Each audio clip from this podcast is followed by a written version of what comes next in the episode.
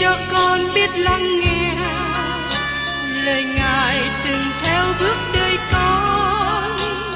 Xin cho con biết sẵn sàng chờ đợi và vẫn nghe theo chúa.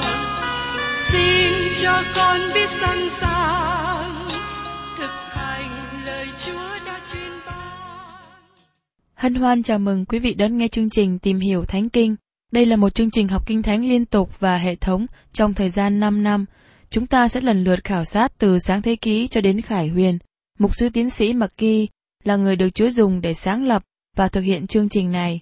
Ông tin rằng lời của Đức Chúa Trời có khả năng đáp ứng mọi nhu cầu cho tất cả mọi người trên thế giới, không phân biệt chủng tộc, văn hóa, trình độ tuổi tác hay phái tính. Ước mong quý vị theo dõi liên tục và giới thiệu cho thân nhân bạn hữu cùng đón nghe.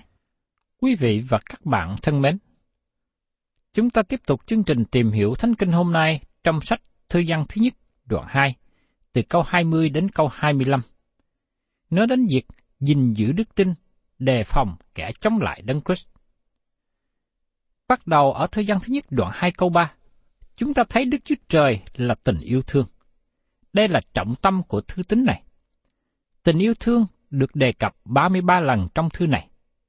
Giăng nói rằng, các con cái yêu dấu có thể có được sự thông công bằng cách bước đi trong sự yêu thương. Nói một cách khác, những con cái bé nhỏ cần phải nhận thức rằng họ được kêu gọi để sống một đời sống khác biệt. Giờ đây họ được ban cho một bản tánh mới. Giờ đây họ có thể sống cho Đức Chúa Trời. Sự vâng lời Đức Chúa Trời là sự thử nghiệm trong đời sống. Chúng ta có thể biết chúng ta có sự sống hay không nếu chúng ta giữ theo các điều răn của Ngài. Và không những giữ theo những điều răn mà thôi, nhưng chúng ta cũng làm theo lời của Ngài nữa. Có sự khác biệt giữa luật pháp và ân điển được trình bày qua những gì răn nói. Luật pháp nói, nếu một người làm, người ấy sẽ sống. Nhưng ân điển nói ngược lại, nếu một người sống, người ấy sẽ làm. Đó là một người cần phải có sự sống đời đời, trước khi họ có thể sống cho Đức Chúa Trời. Người ấy không thể sống với bản tánh cũ cho Đức Chúa Trời. Đây là một sự khác biệt lớn giữa luật pháp và ân điển. Luật pháp nói rằng hãy làm, nhưng ân điển nói hãy tin. Nó là một phương cách khác nhau, nhưng đi đến cùng một mục đích. Chỉ có một vấn đề khó khăn là luật pháp không bao giờ làm công việc cho con người. Bởi vì bản tính cũ không thể nào làm vui lòng Đức Chúa Trời. Tất cả chúng ta đều hụt mất sự vinh hiển của Đức Chúa Trời. Sứ đồ văn chỉ cho chúng ta một sự thử nghiệm thật là Tôi có vui mừng trong ý chỉ của Đức Chúa Trời không? Tôi có yêu mến điều răn của Ngài không? Nếu các bạn là con cái của Đức Chúa Trời, các bạn có bản thân mới. Và giờ đây, các bạn muốn làm vui lòng Ngài. Các bạn không thể nào có sự thông công với Đức Chúa Trời và các cơ đốc nhân khác nếu các bạn đang sống trong tội lỗi.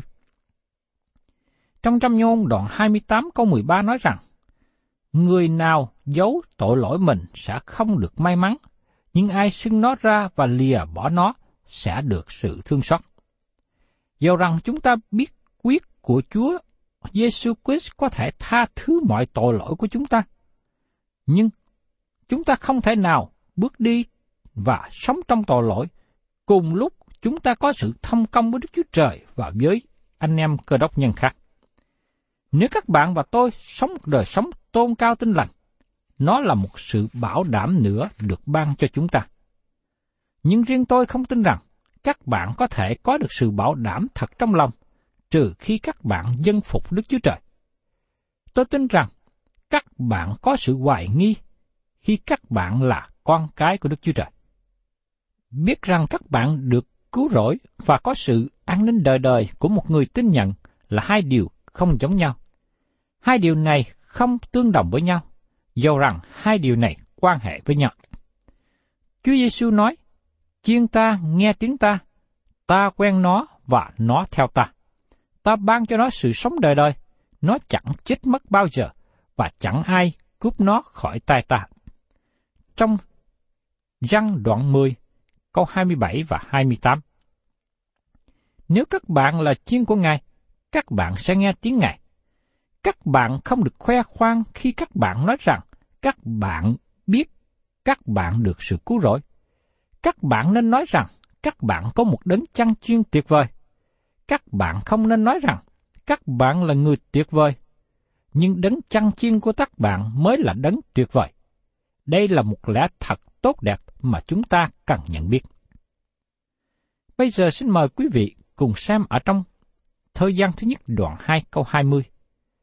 Về phần các con, đã chịu sức giàu từ nơi thánh thì đã biết mọi sự rồi.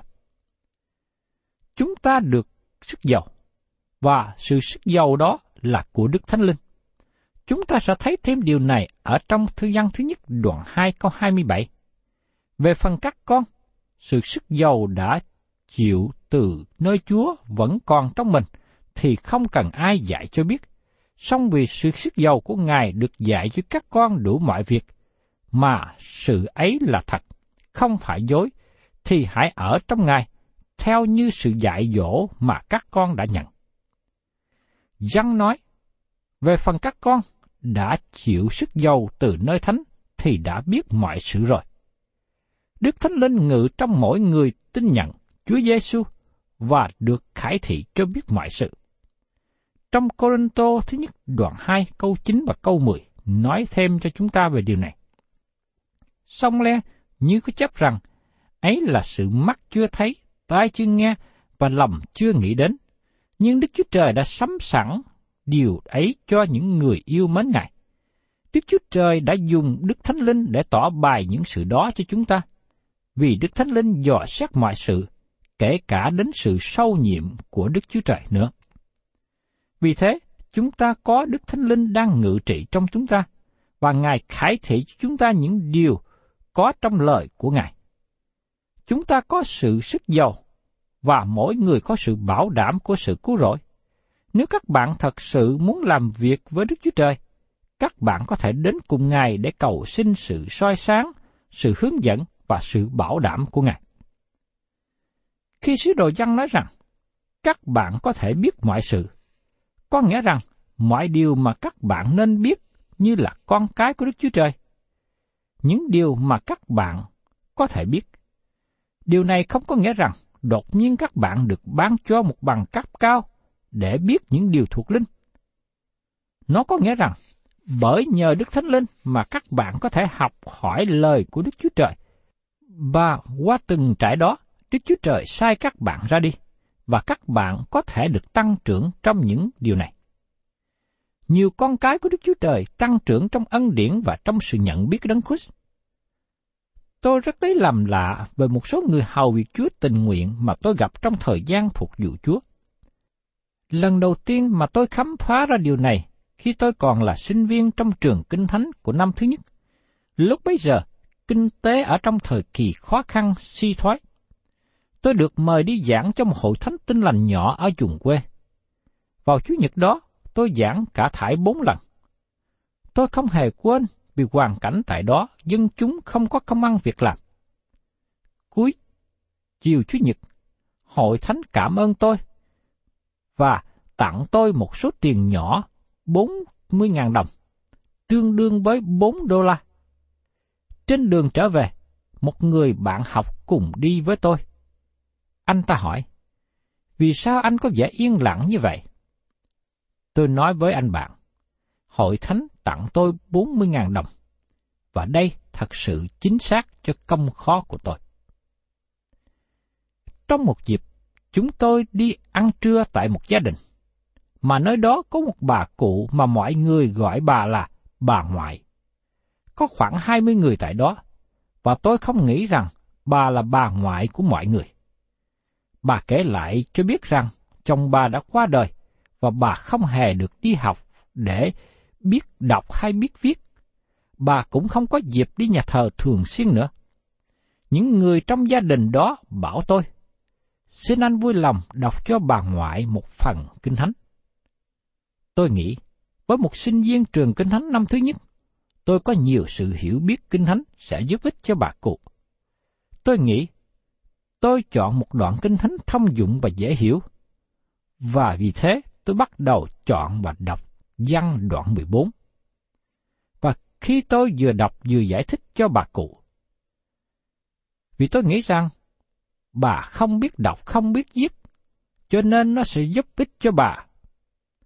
Tôi nói một vài lời nhận định và giải thích khi tôi đọc văn đoạn 14 này.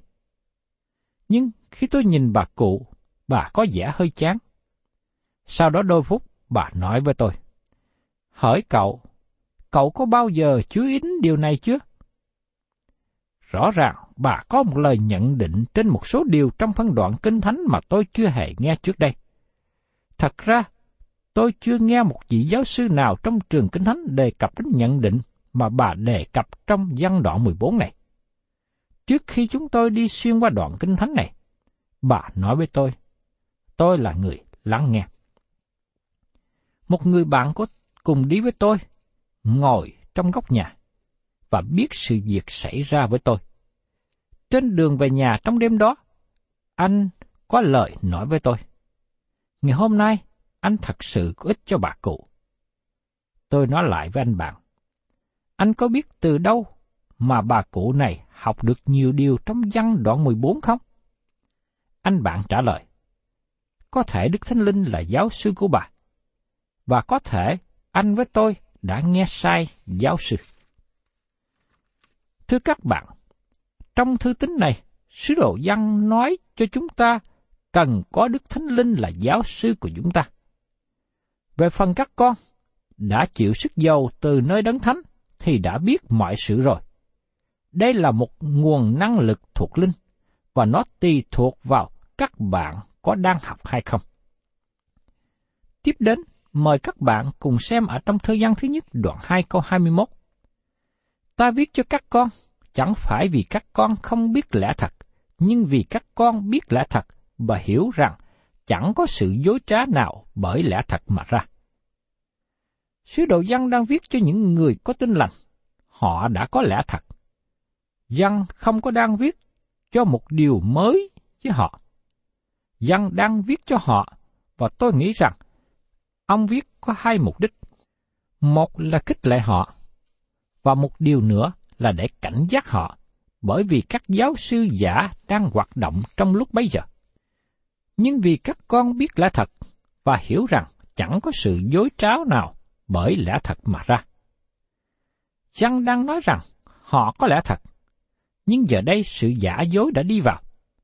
Thuyết trí tuệ phái đã đi vào, và cũng có nhiều kẻ chống lại Đấng Christ đã xuất hiện. Kẻ chống lại Đấng Christ là ai? Chúng ta đã nói về điều này trong mấy câu trước đây, nhưng giờ đây Giăng muốn nói thêm một phần nữa. Trong thời gian thứ nhất đoạn 2, câu 22. Ai là kẻ nói dối? Há chẳng phải kẻ chối bỏ Đức Chúa Giêsu là Đấng Christ sao? Ấy là kẻ địch lại Đấng Christ, tức là kẻ chối Đức Chúa Cha và Đức Chúa Con. Đây là một lời nói rất mạnh mẽ. Ai là kẻ nói dối? Nói một cách khác, tất cả sự lừa dối tóm gọn trong một người. Người ấy là cha của sự nói dối. Hắn là ma quỷ. Có một người sẽ đến hắn là người của Satan và hắn là kẻ nói dối. Kẻ nói dối là người không nói sự thật. Ai là kẻ nói dối? Há chẳng phải kẻ chối Đức Chúa Giêsu là đấng Christ sao? Ấy, đó là kẻ địch lại đấng Christ, tức là kẻ chối Đức Chúa Cha và Đức Chúa Con. Sứ đồ dân cho chúng ta một định nghĩa về kẻ chống lại đấng Christ. Đây là hiện thân của kẻ chống lại đấng Christ. Nhưng cũng có nhiều kẻ chống lại đấng Christ. Có một số kẻ chống lại đấng Christ trong thời của sứ đồ dân. Cũng có một số kẻ chống lại đấng Christ khác từ đó đến nay. Và cũng có nhiều kẻ chống lại đấng Christ trong thời của chúng ta hiện nay. Họ là ai? Họ rất dễ để được nhận ra. Họ là những người chối bỏ thần tánh của Chúa Giêsu Christ. Họ là những người chối bỏ Chúa Giêsu trở thành người. Ngài chính là Đấng Christ, Đấng Messiah là Đức Chúa Trời, là Đấng lạ lùng, là Đấng mưu luận, là Đức Chúa Trời quyền năng, là Đấng được diễn tả trong Kinh Thánh Cựu Ước. Những ai chối bỏ những điều thuộc về Đấng Christ là kẻ chống lại Đấng Christ. Ngày nay có nhiều hệ thống trong thế gian chối bỏ Đấng Christ. Họ chống lại Đấng Christ. Có nơi họ bắt chước giống như Đấng Christ và cố gắng chiếm địa vị của Đấng Christ. Trong thời kỳ hội thánh đầu tiên, nó là nhóm theo trí tệ phái. Irenaeus làm lời công bố như sau. Nhóm trí tệ phái nói rằng, Giêsu là con trai của Joseph và được sanh ra trong một phương cách giống như mọi người khác. Đó là cách mà Irenaeus xác nhận trí tệ phái trong thời của ông. Thuyết thần đạo tự do, mà trong tiếng Anh gọi là liberalism, và tất cả các tà giáo ngày nay cũng chối bỏ thần tánh của Chúa Giêsu. Họ không có trình bày Chúa Giêsu của Kinh Thánh là Chúa cứu thế của thế gian. Nhiều năm trước đây, tiến sĩ William Hawking, ông là giảng sư về triết học của trường đại học Harvard, đã lập một lời phát biểu như sau. Đức Chúa Trời trong thế giới, nhưng Đức Phật, Giêsu, Mahomet ở trong phòng nhỏ của họ, và chúng ta đều cảm ơn họ, nhưng không bao giờ trở về với họ. Các bạn thấy rằng lời phát biểu như thế trực tiếp chối bỏ thần tánh của Đấng Christ. Nhưng ai chối bỏ Đức Chúa Cha và Đức Chúa Con sẽ được đánh dấu là kẻ chống lại Đấng Christ. Và dĩ nhiên, hiện nay có nhiều kẻ chống lại Đấng Christ. Sứ đồ Giăng xác định kẻ chống lại Đấng Christ cho chúng ta biết là kẻ chối bỏ Đức Chúa Cha và Đức Chúa Con. Giờ đây ông nói rõ thêm trong câu 23 rằng, các bạn không thể chối Đức Chúa Con mà không chối bỏ Đức Chúa Cha. Các bạn thấy rằng thần tánh của Đấng Christ là điều quan trọng cho sự cứu rỗi của các bạn. Bởi vì nếu Ngài không phải là Đức Chúa Trời, thì người chết trên thập tự giá cách đây hai ngàn năm về trước không thể nào trở thành Chúa cứu thế của các bạn, vì Ngài không thể nào trở thành Chúa cứu thế. Không một người nào trong chúng ta có thể chết thay cho một người khác, cho nên rất cần thiết cho Đức Chúa Trời trở thành con người để các bạn và tôi có thể được cứu chuộc. Vì thế, sứ đồ Giăng nói tiếp. Trong thời gian thứ nhất đoạn 2, câu 23. Vì ai chối con, thì cũng không có cha. Ai sinh con, thì cũng có cha nữa. Khi các bạn nói rằng các bạn tin Đức Chúa Trời và chối bỏ Đấng Christ, các bạn không thật sự tin vào Đức Chúa Trời. Và chắc chắn đó không phải là Đức Chúa Trời của Kinh Thánh. Đức Chúa Trời của Kinh Thánh là đấng ban con của Ngài đến thế gian để chết thay cho tội lỗi chúng ta. Vì thế, Đức Chúa Con cũng là Đức Chúa Trời, và chỉ có Chúa Giêsu mới trở thành một của lễ thích ứng với Đức Chúa Trời cho tội lỗi của chúng ta. Nếu Chúa Giêsu không phải là Đức Chúa Trời, nhưng một người nào khác, thì chính Ngài là một tội nhân. Vì thế, sứ đồ giăng nhấn mạnh rằng, chúng ta cần phải đề phòng kẻ chống lại Đấng Christ. Chúng ta thấy sự quan trọng của câu này. Mời quý vị cùng xem tiếp ở trong thư gian thứ nhất đoạn 2, câu 24. Còn như các con, điều mình đã nghe từ lúc ban đầu phải ở trong các con. Nếu điều các con đã nghe từ lúc ban đầu ở trong mình, thì các con cũng sẽ ở trong con và trong cha. Lúc ban đầu được đề cập trong thời gian thứ nhất nói về sự kiện trở thành người của Đấng Christ. Còn như các con, điều mình đã nghe từ lúc ban đầu phải ở trong các con. Đó là việc mà các bạn nghe về việc Chúa Giêsu trở thành con người. Và đó là điều mà các bạn nghe liên hệ đến đời sống của Ngài.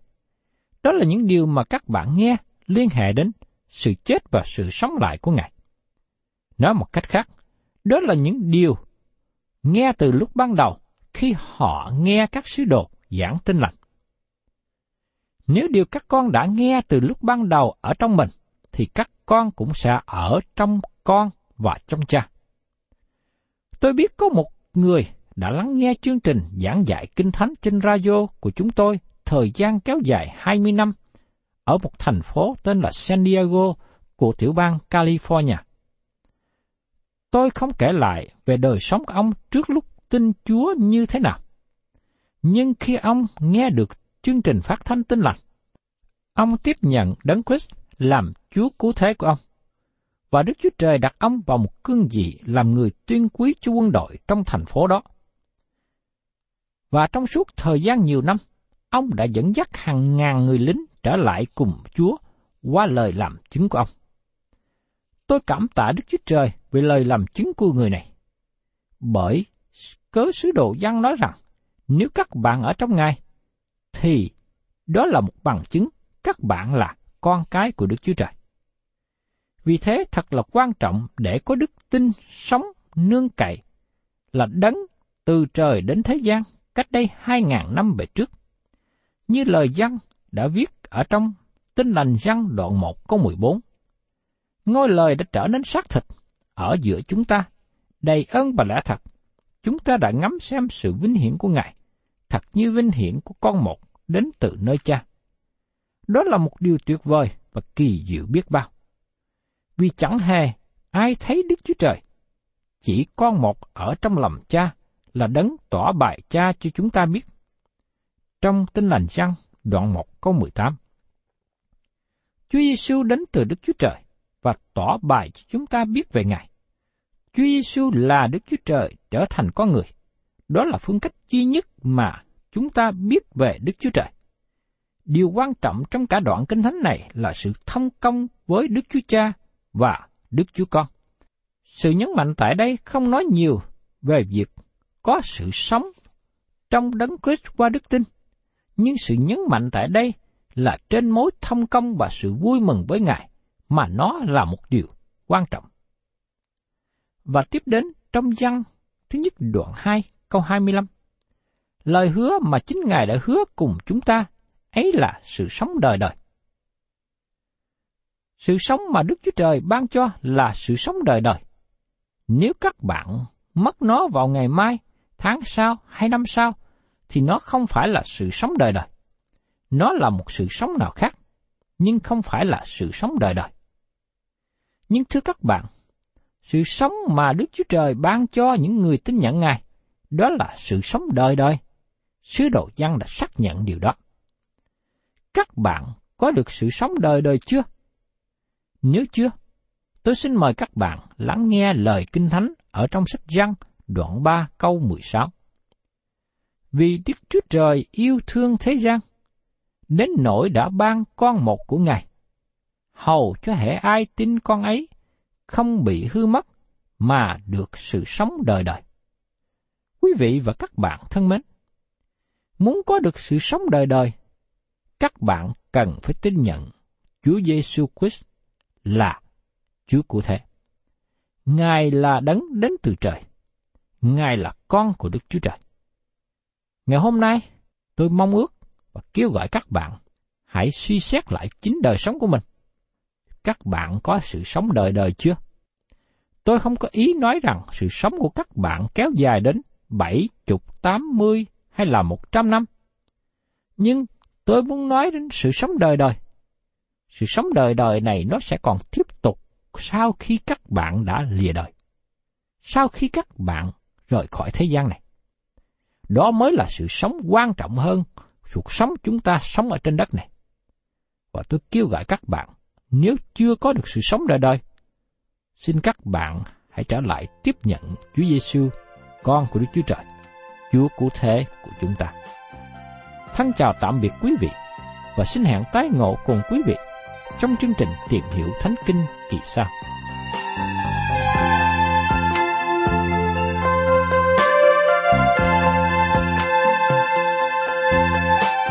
Cảm ơn quý vị đã đón nghe chương trình Tìm hiểu Thánh Kinh. Nếu quý vị muốn có loạt bài này, xin liên lạc với chúng tôi theo địa chỉ sẽ được đọc vào cuối chương trình. Kính chào quý thính giả. Lạy